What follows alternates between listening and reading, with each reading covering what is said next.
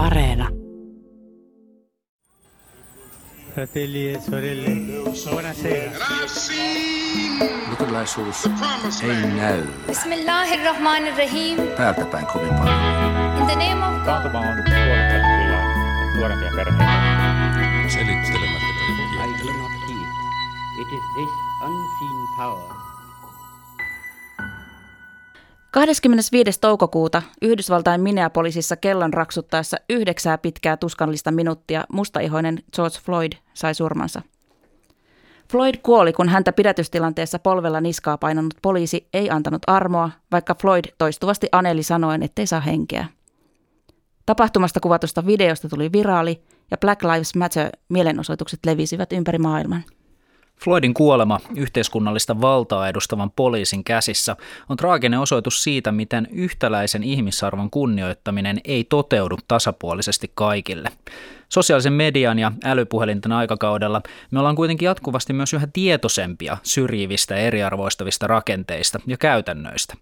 Esimerkiksi valta-aseman väärin käyttämisellä on ainakin toivottavasti yhä useammin myös seurauksia, kuten juuri Black Lives Matter-liikehdintä tai esimerkiksi seksuaalista ahdistelua paljastanut Me Too-kampanja.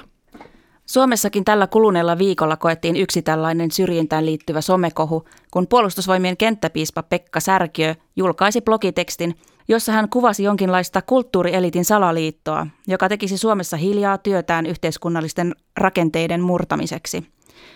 Tässä Särkiö viittasi esimerkiksi avioliittoon, perinteisiin sukupuolirooleihin, heteronormatiiviseen ydinperheajatteluun ja lasten kasvatukseen. Esimerkiksi naisille ei tämän tekstin mukaan näyttänyt lankeavan muuta roolia kuin synnytys- ja kodinhoitotehtävät. Sekä puolustusvoimat että arkkipiispa Tapio Luoma kiirehti hyvin nopeasti irtisanoutumaan näistä kenttäpiispan lausunnoista ja korostivat molemmat kaikkien ihmisten tasa-arvoa. Särkiä myös itse pahoitteli tätä kirjoitustaan ja myös poisti tämän tekstin. Tähän tapaukseen ja ylipäätään uskonnon, yhteiskunnan ja politiikan risteyskohtiin me mennään tarkemmin ensi viikon jaksossa, jossa aiheena on kirkon rooli yhteiskunnallisena vaikuttajana. Mutta tämä Särkiön blogin herättämä syrjintäkeskustelu liittyy myös tähän tämän päivän aiheeseen.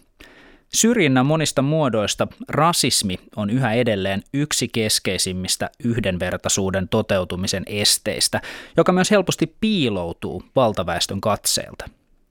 Tänään puhutaan suomalaisesta rasismista. Mitä se on, miten tämä ilmenee ja myös mitä asialle voidaan tehdä. Ohjelman aikana kuullaan myös toimittaja Mario Kiljusen haastattelu diakoni David Caceres del Castillon kohtaamasta rasismista työssään Suomen evankelisluterilaisessa kirkossa. Olet kääntänyt korvasi horisonttiin. Minä olen Hilkka Nevala. Ja minä Mikko Kurenlahti.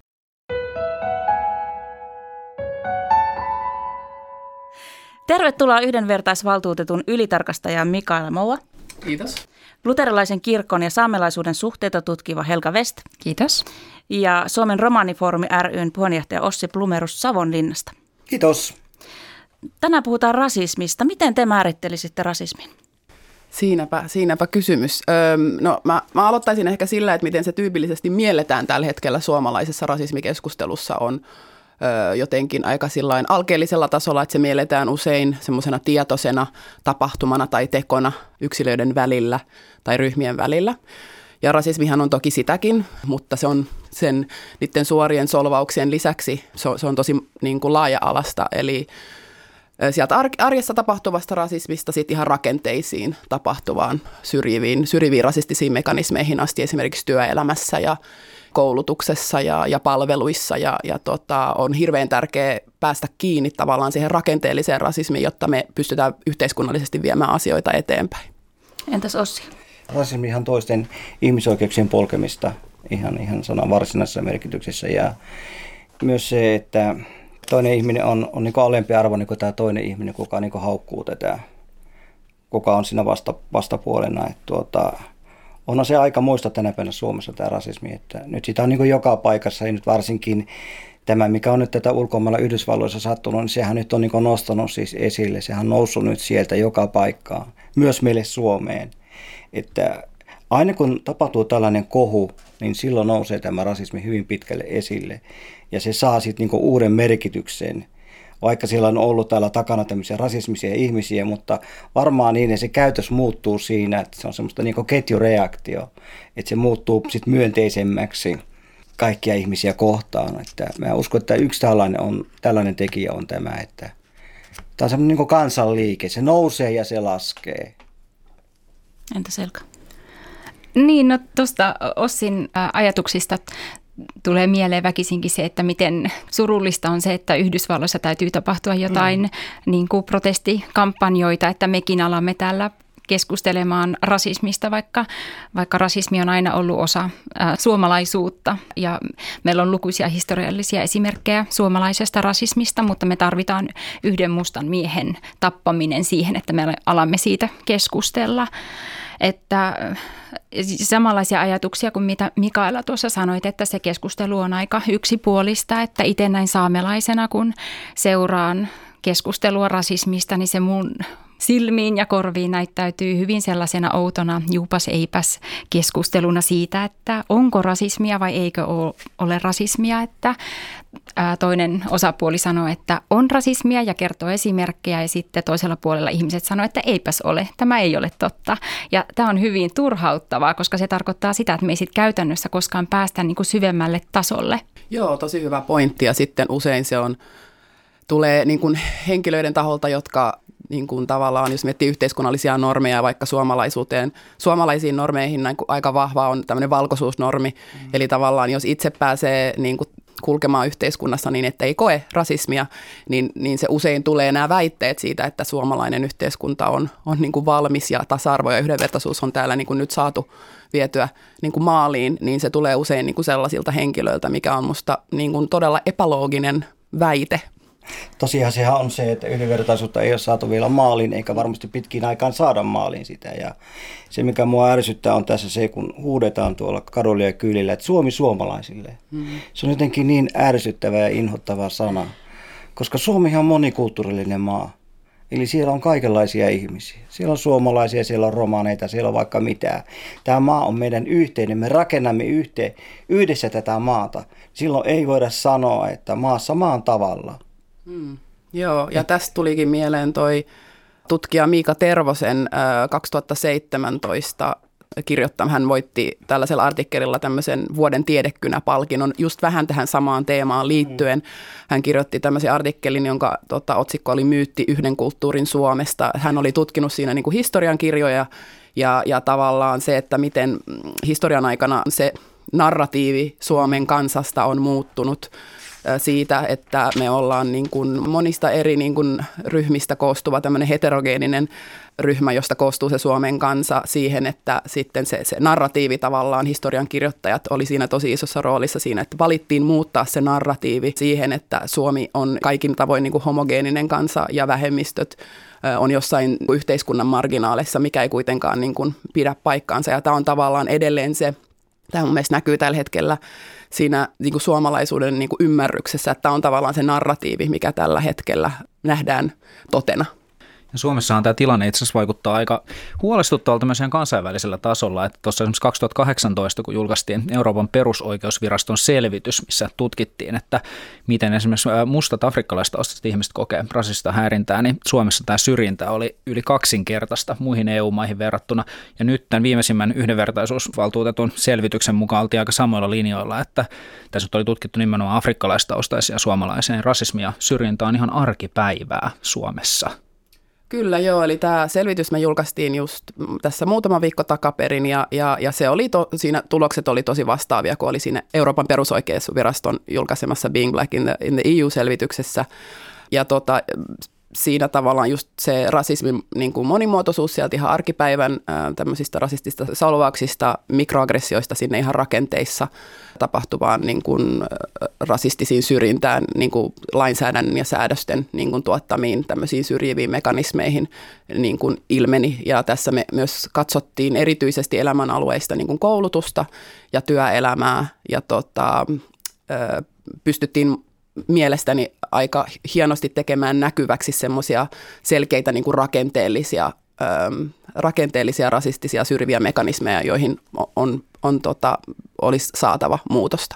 Miten tämmöinen rakenteellinen rasismi käytännössä ilmenee Suomessa? Mitä se tarkoittaa? No koulutuksessa esimerkiksi tässä meidän selvityksen mukaan äm, se tapahtui semmoisena rodullistavana ohjauksena.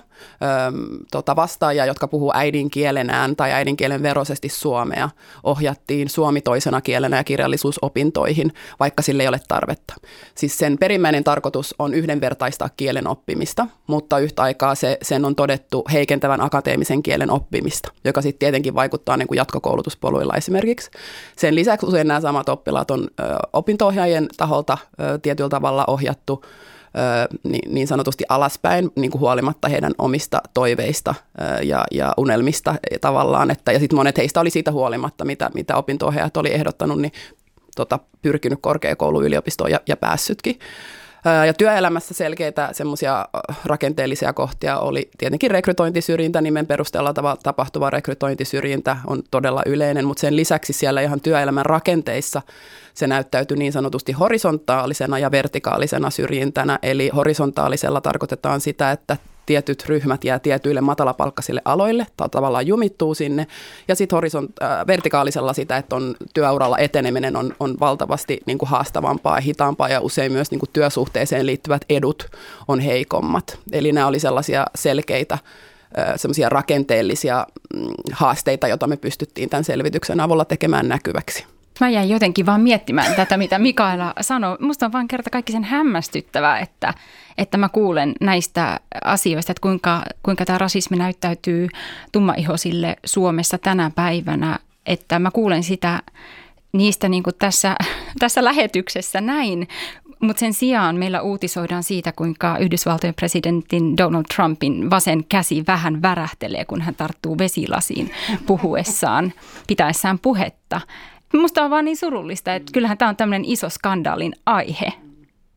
Kyllä, mutta tavallaan se vaatii sitä, että ne niin kuin siellä rakenteissa ne, ne tietyt kohdat tehdään näkyväksi. Ja nyt tavallaan, nyt se on niin kuin, ja, ja sitten tavallaan sekin on mun mielestä hyvä, että se on tullut niin kuin viranomaistaholta tämmöinen selvitys, niin siihen toivottavasti tartutaan nyt hanakammin. Ja nyt, mikä on hyvä, jos miettii tätä hallitusohjelmaa, niin siellähän on ö, tota, rasismi- ja syrjinnän vastainen toimintaohjelma työn alla tällä hetkellä.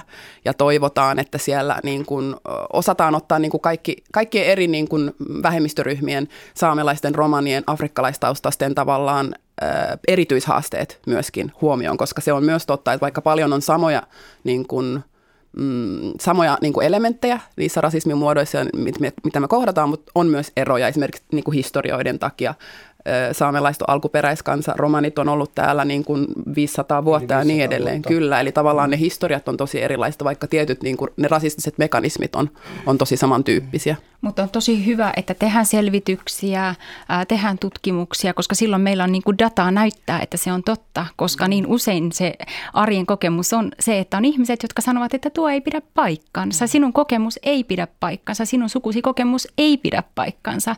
Ja se itsessään on ra- rasistinen mekanismi. Kyllä, ja hiljentämismekanismi. Sitäkin. Mm. Kyllä. Ja rasismia on niin pitkää, jos ihminen ei osaa ajatella sille viisi, että ihmiset on erilaisia – että kaikki ei missään nimessä, tässäkin meitä kolme ihmistä, mm. meillä on kaikilla erilaiset ajatukset, mm. me ollaan kaikki erilaisia. Meitä ei voi laittaa yhteen, eikä me voida missään nimessä vastata toinen toistemme teoista.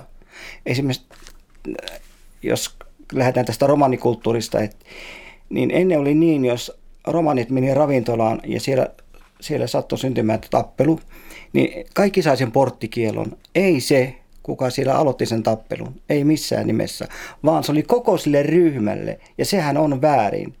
Ja siitähän tämä on lähtenyt, että ravintolat, ravintolalta valikoi asiakkaita ja hyvin pitkälle on vielä tänäkin päivänä ravintoloita, mihin romanit ei pääse. Mm-hmm.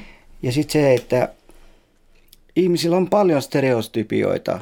Jos ne ei muutu, niin meillä on aina tätä rasismia. Rasismi ei tule häviämään Suomen maasta, eikä se häviä tältä maapallolta. Mm. Että ihmisten ajatusmaailma täytyy muuttua ihan totaalisesti. Mm. Ja tuota, romanillahan on, niin kuin mä sanoin, kun käytiin sitä puhelinkeskustelua, että meillähän on menty nyt niin pitkälle, kun romani hakee työpaikkaa, niin hänen, jos hän ei saa sitä työpaikkaa, niin hänen täytyy muuttaa nimensä. Mm. Etunimi, sukunimi, että se ei ole se ei ole niin romanitaustainen se nimi, mm. vaan se, että nämä, nämä nimet on muutettu. Et silloin on paljon helpompi päästä sinne töihin, kun ei, ei hae omalla nimellä sitä. Tai asuntomarkkinoilta, jos haette yksilöltä esimerkiksi asuntoa, niin nämä asiakkaat joutuu vaihtamaan sen nimensä. Virtaisessa jokisessa, mikä se nyt sitten onkin, mutta se helpottaa sitä asunnon saamista, koska siellä ei ole takana nyt tämä oma nimi, eikä oma suku, varsinkaan tämä sukunimi, mm. koska sehän se nyt niin paljastaa, että kuka siellä on nyt niin kuin tämä asuntohakijana. Eli se on niin romanitaustainen ihminen. Tota, pipadetaan hetkeksi Suomen evankelis-luterilaiseen kirkkoon. Toimittaja Marjo Kiljunen kävi kysymässä Espoon Olarin seurakunnassa kansainvälisen työn diakoni David Caceres del Castillolta, onko hän kohdannut rasismia työssään. Hän on kotoisin alun perin El Salvadorista, mutta on asunut jo pitkään Suomessa. Kuunnellaan.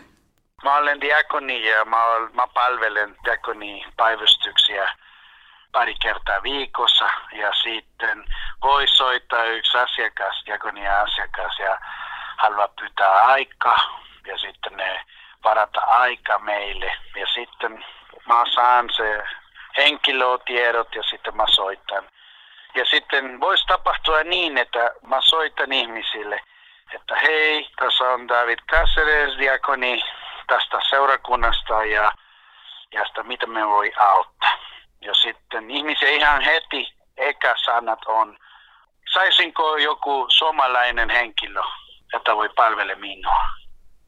Siis ihan heti ihmisiä, saisinko joku, että puhuu suomea. Ja sitten mä palvelen normaalisti ihmisille suomeksi, ei muuta kieliä. Jos joskus tapahtuu, että se on maahanmuuttaja, tietysti voisi kautta englanti tai saksa tai espanja, jos tapahtuu. Mutta sitten, jos joku suomalainen kysyy ihan suoraan noin, niin se tuntuu tosi huonolta. Että jos, ei, jos mun kieli on semmoinen, semmoinen aihe, että pitäisi olla niin tarkea, kun me halutaan vain auttaa ihmisiä. Tämmöistä mä en ymmärrä. Ja se on tapahtunut minulle. Se toinen asia voisi olla, että tämmöistä rasismus voi tapahtua myöskin seurakuntalaisen kesken. Joskus voisi olla, että siellä on ulkomaalainen mukana, jos siellä on toiminta ja ulkomaalainen on mukana ja, ja tämmöistä tilanteista voisi olla, että joku vaan ei tykkää, että siellä on, voi sanoa, että, että voisi olla joku ihmisen, joka on eri tai vähän tummemmin väärin iho tai semmoinen erilainen näköinen niin ihmisiä joskus ei tykkää, että siellä on ihmisiä. Ne ei vaan tykkää.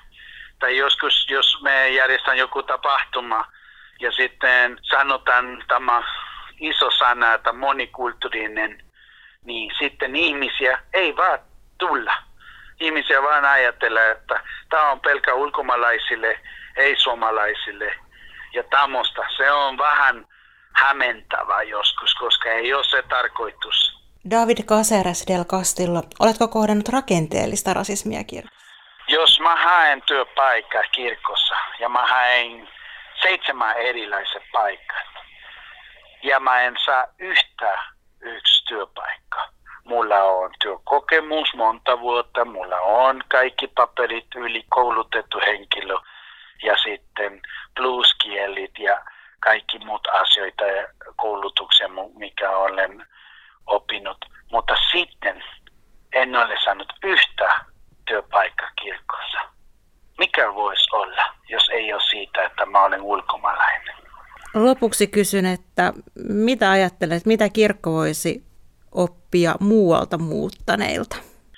Luulen, että kirkon Suomessa pitäisi oppia muualta olla enemmän tämmöinen yhteisö, joka kaikki on tervetullut ja sitten konkreettisesti tehdä siitä. Koska mä luulen, että paperissa ja kaikki sanoo äänessä, että joo, me ollaan niin avoin ja kaikki tervetuloa. Mutta lopullisesti, kun joku työntekijä tai joku henkilö tulee hakemaan työtä, voisi olla tosi taitava, tosi hyvä, mutta koska on ulkomaalainen tausta ja mahdollisuuksia ei anneta. Mitä ajatuksia tämä herätti teissä? Joo, olihan tuo aika, aika, aika monen story kyllä, kertomus, että Kyllä se, kyllä mun täytyy ihan tunnustaa, että kyllä se näin on. Otan itseni esimerkiksi, jos tilaan lääkäri, lääkärille ajana, niin kysyn ensimmäisenä, että onko suomalainen lääkäri. Syystä siitä, kun lääkärissä käynti on se, että se on tärkeä tapahtuma. Että siellä saattaa olla niin mitä vaan tällä potilaalla. Että tämä lääkäri ymmärtää sen, mitä siellä sanotaan, mutta tämä oli nyt niin ihan toinen asia, tämä, tämä keskustelu tässä, että et, et, olihan toi aika, aika ihmeellinen aika ihmeellinen juttu, koska on ammattitaitoinen ihminen. Mutta suomalaisilla on yleensä semmoinen tapa, ja niillä on myös semmoinen olettamus, että jos sillä nyt sattuu olemaan se ulkolainen ihminen, niin ne ei, ne ei luota siihen, koska se kieli ei ole vielä niin sutjekkaa kuin suomalaisella on. Että tuleeko ne asiat nyt hoidettua niin kuin ne pitäisi hoitaa vai eikö ne tule. Ja mä uskon, että tässä on se, se ongelma tässä kielessä, ei niinkään siinä ihmisessä, kuka sen kielen takana on sitten, minkälainen ihminen siellä on, vaan se on tässä kielessä, että ajatellaan näin, että se asia ei tule nyt niin kuin oikein oikeudenmukaisesti hoidettua, koska tämä voi olla tämä ihminen, kuka siellä on palvelumassa, että se ei ymmärrä täysin tätä suomen kieltä, ja niin kuin varmasti onkin. Mutta se, että sehän ei missään nimessä saisi olla esteenä, että, että, että hän tekee hyvää ja arvokasta työtä ja tuota, auttaa varmasti diakoneissa monia, monia ihmisiä. Ja kirkkokin pitäisi olla ihan tasapuolinen kaikkea kohta. Että jos siellä on jotain semmoisia tämmöisiä ihmisiä, mitkä hakee töitä, niin ei se saa katsoa sitä, minkä värinen se iho on tai minkä värin, tai tota se kieli, että miten hyvin sitä nyt pelataan niin suomen kielellä. Ei missään nimessä. Että kirkkohan tekee siinä väärin. Sehän on aivan, aivan selvä juttu. Joo, sama, samoja ajatuksia kuin Ossilla, että todella koskettava tämä kertomus ja aika it, itselle tuli vaan mieleen, että kuvastaa hyvin ihan tällaista klassista määritelmää rasismista, jonka mukaan äm, jotain ihmisryhmää arvotetaan kielteisellä tavalla äh, ihan vain sen perusteella, että hän kuuluu äh, jonkinlaiseen ihmisryhmään tai oletetaan kuuluvan jonkinlaiseen rodun kaltaiseen ryhmään. Ja just tämä kieli, josta puhuit, niin tota, äh, kielitaito tai kielitaidottomuus tai tämmöiset, niin herkästi ainakin saamelaisten kohdalla on liitetty vähäälysyyteen. Mm-hmm. Että, että on ollut siis ajateltu, että on, meillä on ihmisryhmä saamelaiset ja koska he ovat saamelaisia, he ovat tietynlaisia. Yleensä on saatettu kuvailla vaikka likaisiksi ja laiskoiksi ja syövät hyvin ällöttävällä tavalla ja he ovat vähäälyisempiä, eivätkä voi tehdä täy, täysinäisiä päätöksiä, jotka koskevat heitä itseään. Ja väittäisin, että moni näistä rotuteorioista ähm, kumpuavia ajatuksia esiintyy yhä edelleen ja siitä on myös näyttöä esimerkiksi äh, lainsäädännössä on saamelaisten neuvotteluvelvoite, tai siis oikeastaan suomalaisten viranomaisten neuvotteluvelvoite saamelaisten kanssa, mikä tarkoittaa sitä, että kun on meneillään prosessi, joka koskee saamelaisia koskevia asioita, saamelaisten kanssa on neuvoteltava. Heidät on otettava siis mukaan neuvotteluihin ja heitä on pidettävä täysimääräisinä neuvottelijoina. Nyt on alkanut tulemaan vuosi toisensa jälkeen viitteitä ja myös selvityksiä siitä, että neuvotteluvelvoite Suomessa tapahtuu tai toteutuu todella huonosti. Saamelaiset jätetään huoneiden ja päätösten ulkopuolelle. Ja, ja mä en tiedä nyt, tästä ei ole mitään, tästä voisi tehdä perusteellisempaakin tutkimusta, mutta on vain havaitsevinani tässä keskustelussa semmoisia niin vähätteleviä ja äh, sivuuttavia ja syyllistäviä ilmapiirejä. Tämä on musta tosi mielenkiintoista, kun mä kuuntelin sitä, miten sä kuvailit sitä, miten saamelaiset tulee niin kuin nähdyksi niin kuin suomalaisessa yhteiskunnassa, niin siinä on tosi samantyyppisiä piirteitä kuin afrofobiassa, eli niin kuin, tämä on tämmöinen erityinen rasismin muoto, niin kuin, jonka motiivina on just se afrikkalaistaustaisuus ja, ja siihen tota, linkittyy niin kuin nämä historialliset vääryydet, esimerkiksi kolonialismi. Ja tota, Mä aina käytän tätä itseäni esimerkkinä, että mä eh, en ole enää mikään ihan nuori tytön hupakko, mutta silloin kun mä olin peruskoulussa ja meillä oli aakkoset, aapiset seinällä, niin meillä oli vielä N-sana, eh, N-kirjaimen kohdalla oli N-sana ja siinä oli semmoinen karikatyyrinen musta hahmo niin kuin lannenvaatteessa. Ja jos miettii, että ihan vasta hiljattain äh, nämä pusut on, on suostunut vihdoinkin vaihtamaan sen karikatyyrisen kuvan. Tällä hetkellä puhutaan niin kuin, äh, tästä jäätelöstä, jonka nimeä pitäisi muuttaa Eli tavallaan tämä kuvasto, ja jos mä mietin, minkälaisia tota, hahmoja mä oon nähnyt niin kuin romaneista ja saamelaisista, ja, ja ei, ei niin kuin historiankirjoissa kuitenkaan mitään siitä niistä hiljennetyistä historioista, niistä niin kuin oikeista historioista, siitä todella rasistisesta suomalaisesta historioista, joka on kohdistunut, kohdistunut saamelaisiin, joka on kohdistunut romaneihin, niin jos sä kasvat semmoisessa yhteiskunnassa, jossa se sun kuvasto, jota liitetään afrikkalaistaustaisiin saamelaisiin ja romaneihin, on semmoista karikatyyristä ja sut sosialisoidaan siihen, niin sehän on ihan luonnollista, tai siis sehän on ihan normaali, että, että kun sut sosialisoidaan uskomaan siihen, että jotkut ryhmät on alempiarvoisia kuin me suomalaiset, niin että tämä on se ajattelutapa. Ja tämä on se, että ei tavallaan hahmoteta sitä, että tämä on niin syvällä suomalaisessa niin kuin, tota, historiassa ja, ja, ja kulttuurissa tämä niin kuin rasistinen ajattelumaailma ja nämä niin kuin ajattelumallit äm, kohdistuen eri ihmisryhmiin, että, että totta kai se niin kuin näyttäytyy edelleen yhteiskunnassa. Ja sitten miettii vielä näitä historiankirjoja, miten on valittu niin kuin tätä narratiivia, mistä aikaisemmin puhuin, niin, niin toisaalta niin kuin ei ole yllättävää. Mm. No mun mielestä hyvä merkki, esimerkki on tämä Pultti Boys. Kaikki muistaa sen. Eli siinä oli Pirkka-Pekka Petelius ja sekä toi Aake Kallialla. Ne loi ihmisille mielikuvan, mikä romani on, miten romani puhuu, miten romani kävelee, miten romani pukeutuu. Ne loi tämmöisen mielikuvan ihmisten aivostoon. Ja se mielikuva on vieläkin ihmisillä, vaikka tästä on 20, yli 20 vuotta aikaa. Vielä puhutaan ja haukutaan romaneita juuri tämän, tämän kaltaisen ohjelman takia. Eli ne sai aika, aikamoista jälkeen aikaa vaikka he nyt sitten pyytääkin anteeksi, mutta myöhäistä se nyt on, kun se asia on tapahtunut jo. Että mun mielestä siinä mentiin niin väärille porulle ja annettiin väärää tietoa romanista, koska eihän romanit kävele noin, eikä ne puhu. Ne pukeutuu, se on aikoinaan ollut tuo vaatetus, mikä se on ollut, eli just niin se romanivaatetus, se oli tyypillinen romanivaatetus. Mutta se ne muut, niin tuota, nehän on kaukana romaneista. Tällainen mielikuva on annettu ihmisille – tästä meidän kulttuurista, minkälaisia me ollaan. Ja se on luonut sitten näitä stereotypioita, että millaisia me ollaan, mitä me tehdään, että ollaanko me, ollaanko me edes ihmisiä, et, et, et.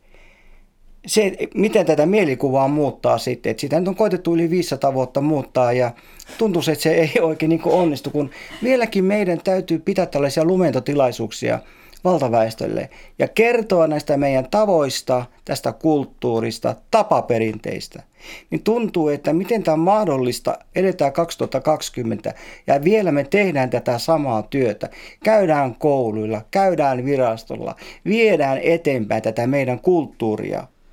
Että se on niin koko ajan framilla, se on koko ajan esillä.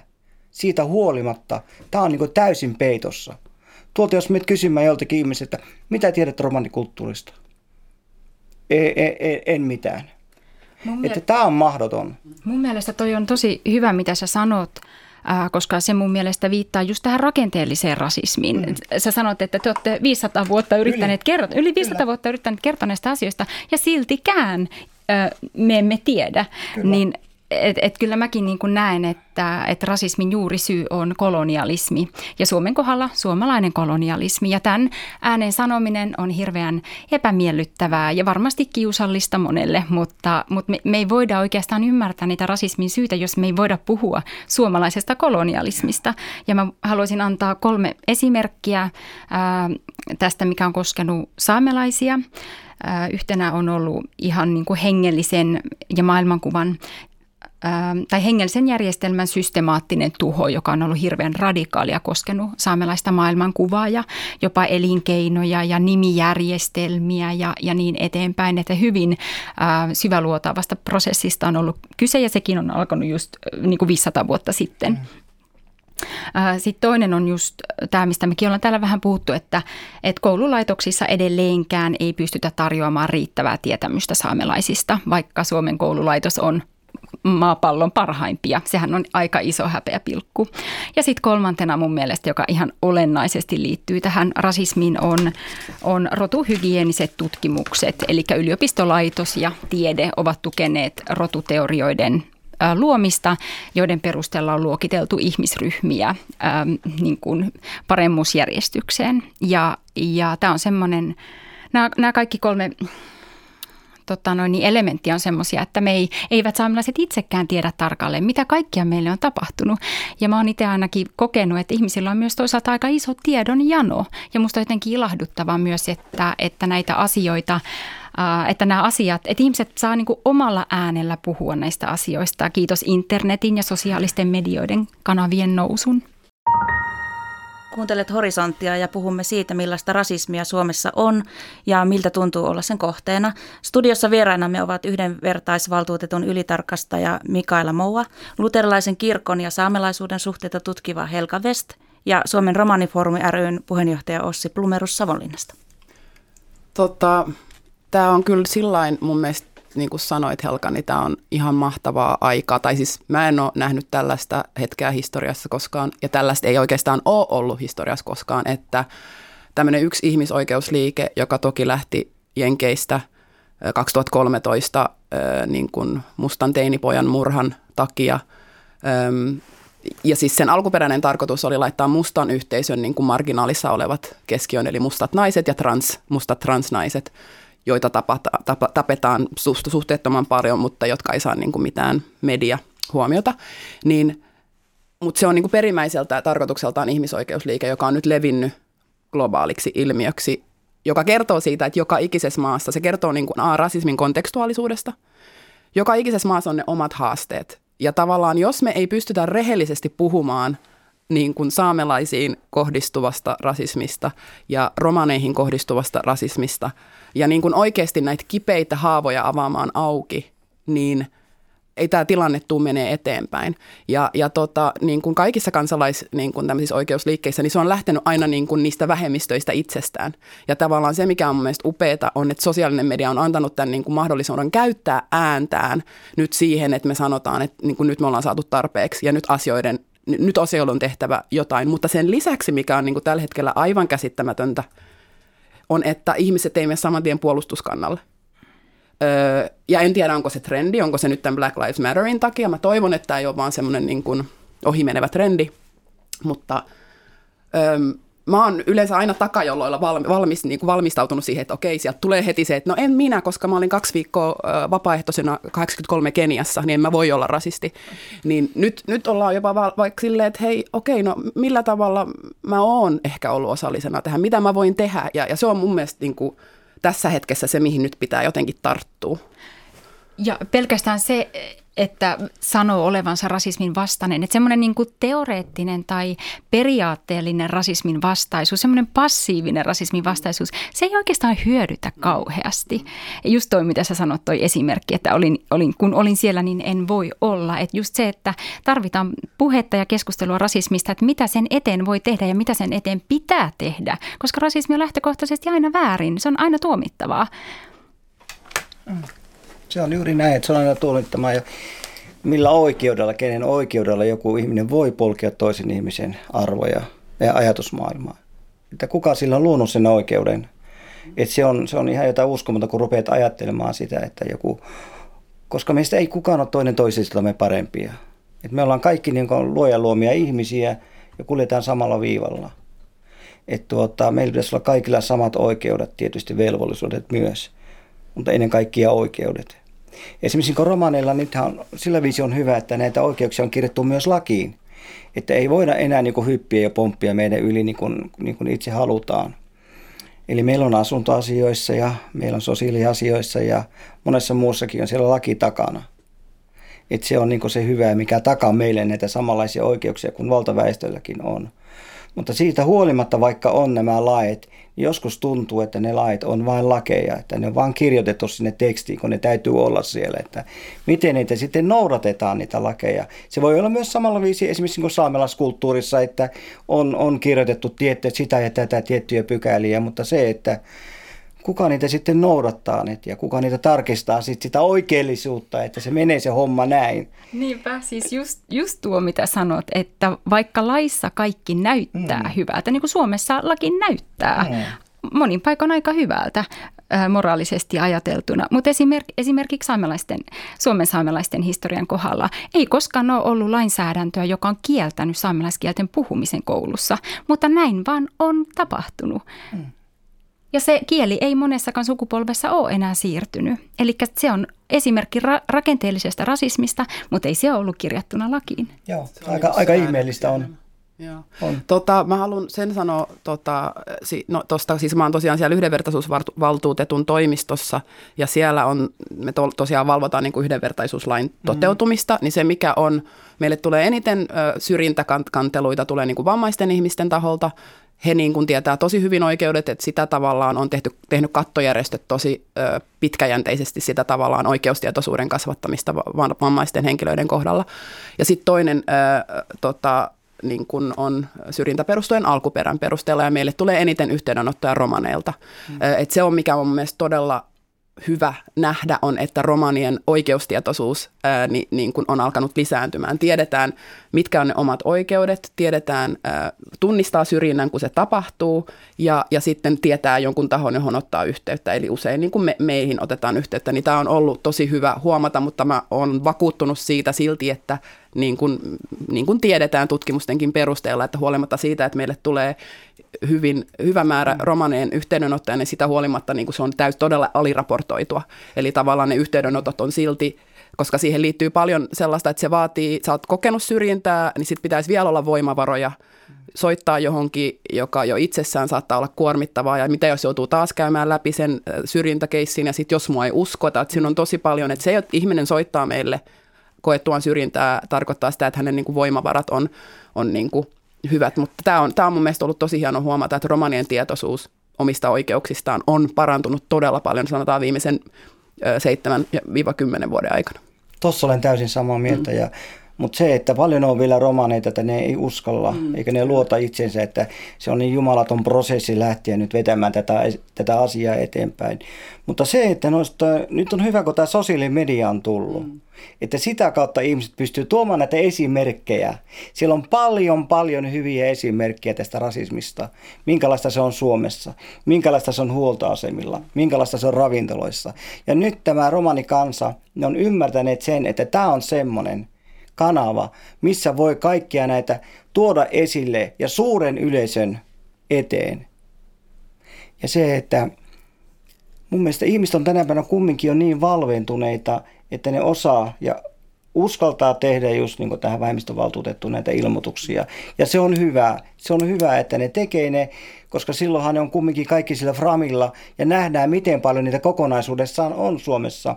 Niitä on paljon itse sanon itsestäni, että mulla on todella vähän tällaista kokemusta, mutta se, että mitä tiedän muista ja on keskustellut muiden ihmisten kanssa, niin kyllä on Suomessa on, on paljon romaneihin kohdistuvaa rasismia. Että, mm. Sitten kun niitä verrataan, että jossakin, että kenet otat nyt naapuriksi, otatko romanin, otatko somalin, otatko saamelaisin. Harva ottaa romanin naapuriksi. En sano aina, että ne on mitään esimerkillisiä. Että siellä on tämmöisiä ylilyöntejä tapahtuu tässä meidänkin kulttuurissa samalla viisi niin kuin kaikissa muissakin, koska me ollaan eläviä ihmisiä. Siellä sattuu ja tapahtuu kaikenlaista. Mutta se, että jos ruvetaan ihmistä yleistämään, että me ollaan kaikki samanlaisia, meillä ei ole mitään käytöstapoja, me elämme kuin pellossa, niin se on väärin mun mielestä. Ja se on sitä rasismia todellisuudessa merkityksessä.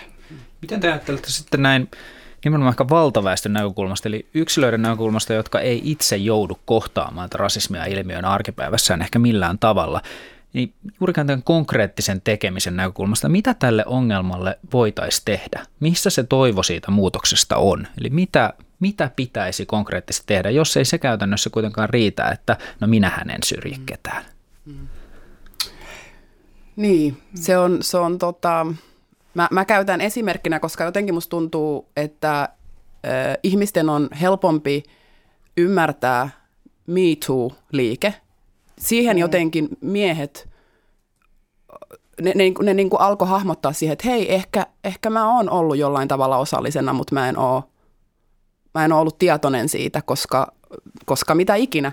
Niin tässä on, tässä on tietyllä tavalla sama tilanne nyt, että on, on ihmisiä, jotka on etuoikeutetussa positiossa, jotka, jotka tota, pystyy elämään niin sanotusti teflonina niin kuin läpi yhteiskunnan. Ja, ja on sosialisoitu kuitenkin suomalaisessa yhteiskunnassa ja, ja just näistä, kun puhuttiin näistä erilaisista tavalla, että millä tavalla niin kuin erilaiset ryhmät, miten me ollaan kasvettu siihen, että me nähdään niin kuin erilaiset ryhmät, niin ensin se vaatii sen peiliin katsomisen. Se vaatii sen, että nyt kun on tämä hetki, just niin kuin oli MeToossakin, että pysähtyy ja katsoo peiliin ja miettii, että onko minulla, että tavallaan, että okei, no mä en huutele tuolla kaduilla ihmisille solvauksia, niin kuin, että, äh, että olenpa minä hyvis. Ei, se on se minimi se on se minimi. Niin kuin, joo, hienoa, että sä et tee noin, mutta siitä ei saa niin kuin mitään papukajamerkkiä vielä. Onko sinulla, millä tavalla, mitkä sun ajatusmallit on vaikka romaneja kohtaan, ö, tota, tumma, mustia ruskeita ihmisiä kohtaan? Minkälaisia niin kuin, ö, rasistisia ajattelumalleja mulla saattaa olla, joita mä en ole edes hahmottanut, että mulla on?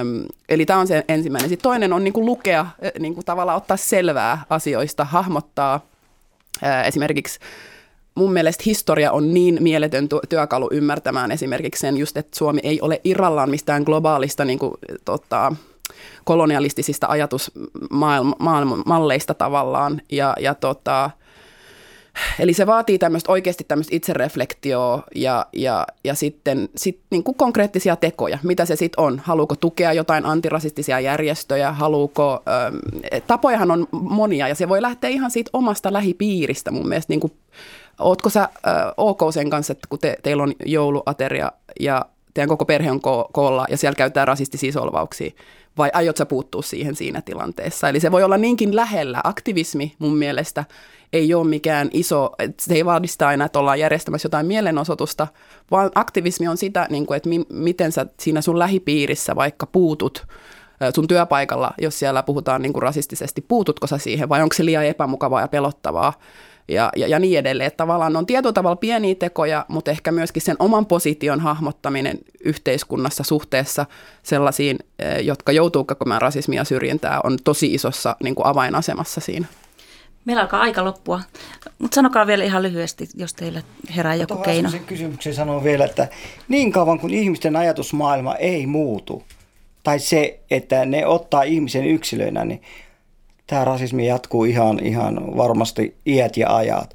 Että ihmisessä täytyy käydä jonkunlainen sillä klikki aivossa, että se ajattelumaailma muuttuu siellä ja niillä, niille se katse, katse kohenee eteenpäin niin paljon, että ne näkee laajalle, että mitä tämä on tämä maailma, mitä meidän Suomi on. Niin silloin voidaan sanoa, että ollaan jo hyvällä mallilla.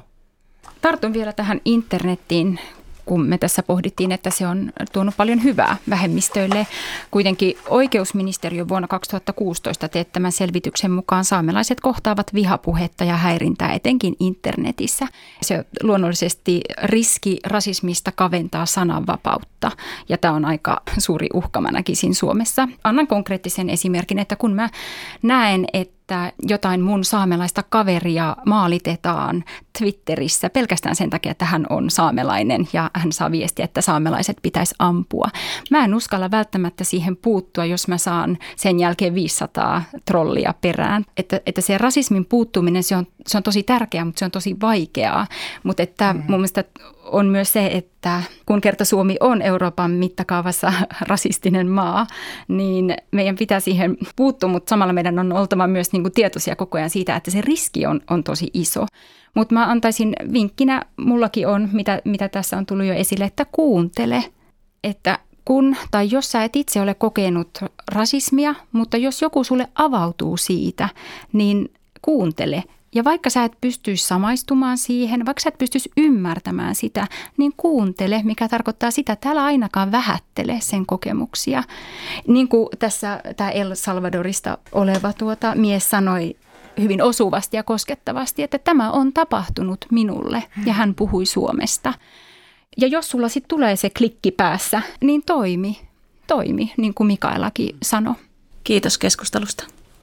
Kiitos. Kiitos. Kiitos. Kiitos kun olitte seurannamme. Seuraavassa horisontissa me suunnataan katseemme kirkkoon yhteiskunnallisena vaikuttajana. Ja kuten ennenkin, tämäkin lähetys löytyy Yle Areenasta.